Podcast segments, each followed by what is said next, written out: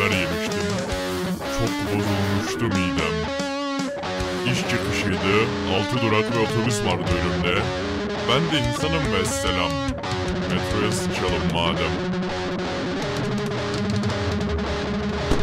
Her gün gittiğim metro, güvenlik yeni ama dedim burada nereye sıçabilirim?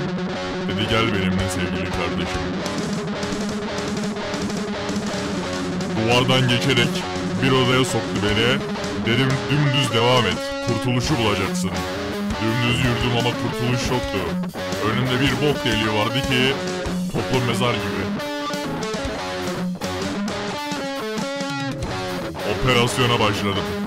Deri ceketim ile boncuk boncuk terleyerek paketi teslim ettim. Etik dışı ama beka sıkıntısı bir problemdi.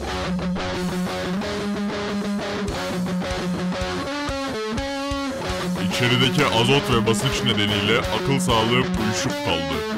Ve o dışkı deliği cehenneme açılan bir kapıydı. Acılı çığlıklar ve yukarı çıkmayı isteyen iblisler. Hayatımın dönüş noktası, bir daha geri dönüş yok.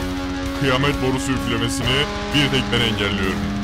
Başım dönmeye başladı ve gördüm aslında orası Adem'in düştüğü yerdi, Habil'in Kabil'i öldürdüğü yerdi, Nuh tufanında çıkan su oranında, cennet bahçesinin dünyayı indiği yerdi. Buraya en son kavimler sıçmıştı. Burası İslam'dan eskiydi. Burası kutsal topraktı.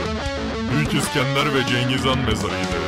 Dalgınlıkla peçeteyi 3 kat yapıp 32 dereceyle sıyırdım.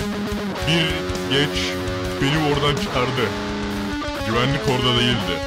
O an anladım ki o güvenlik Cebrail aleyhisselamdı. Bana yolu göstermişti. Korkmuştum.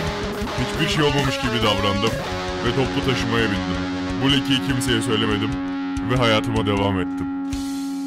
Özür dilerim, özür dilerim, özür dilerim, özür dilerim, özür dilerim.